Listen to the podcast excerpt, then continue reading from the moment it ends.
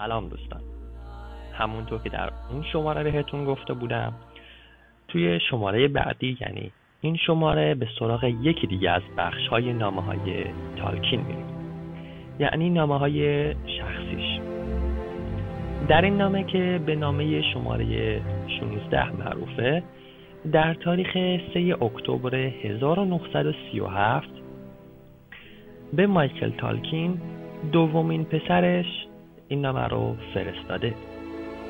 این نامه در جواب نامه مایکل 16 ساله بوده که تازه به همراه کریستوفر جوانترین برادرش در مدرسه کاتولیک در بکشایر مشغول به تحصیل شده بود.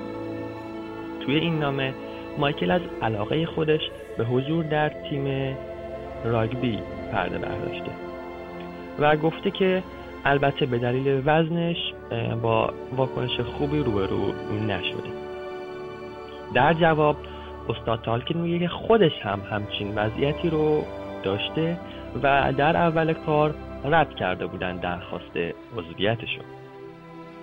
اما با جنگندگی بیشتر این ایرادی رو که بهش گرفته بودن رو تونسته بوده پشت سر بذاره و حتی در پایان فصل کاپیتانی گروه رو به عهده بگیره. و این اصطلاح حالا نمی‌دونم چه معنی میده. توی ادامه گفته که توی فصل بعد از اون هم تونسته حتی رنگ خودش رو بگیره. حالا منش هرچی میشه بعدا یکی بیاد بهم بگه. خب بگذاریم. در ادامه تالکین گفته که مایکل حتما مراقب خودش باشه چون آسیب دیدگی های بسیار رو خودش به واسطه همون جنگندگی دیده بوده. حتی یک بار نزدیک بوده زبونش از جا کنده بشه. در حال من که خیلی خوشحالم به همچین اتفاق امیدوارم به خیر گذشته. امیدواریم چه اتفاقی برای کسی هم پیش نیاد.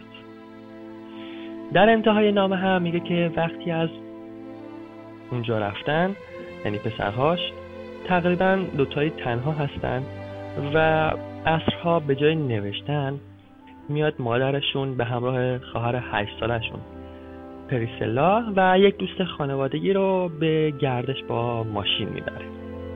راستی این هم یادم رفت بگم که اول نامه استاد از پسرش مایکل می‌خواد که مراقب کریستوفر کوچکتر باشه که هم اونجا تازه وارده هم تجربه ای نداره اونجا و خودش رو توی دردسر چیزی نندازه.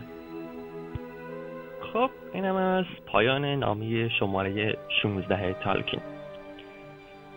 منتظر نامه های بعدی با موضوعات جدیدتر در شماره های بعدی پادکست آردا باشید.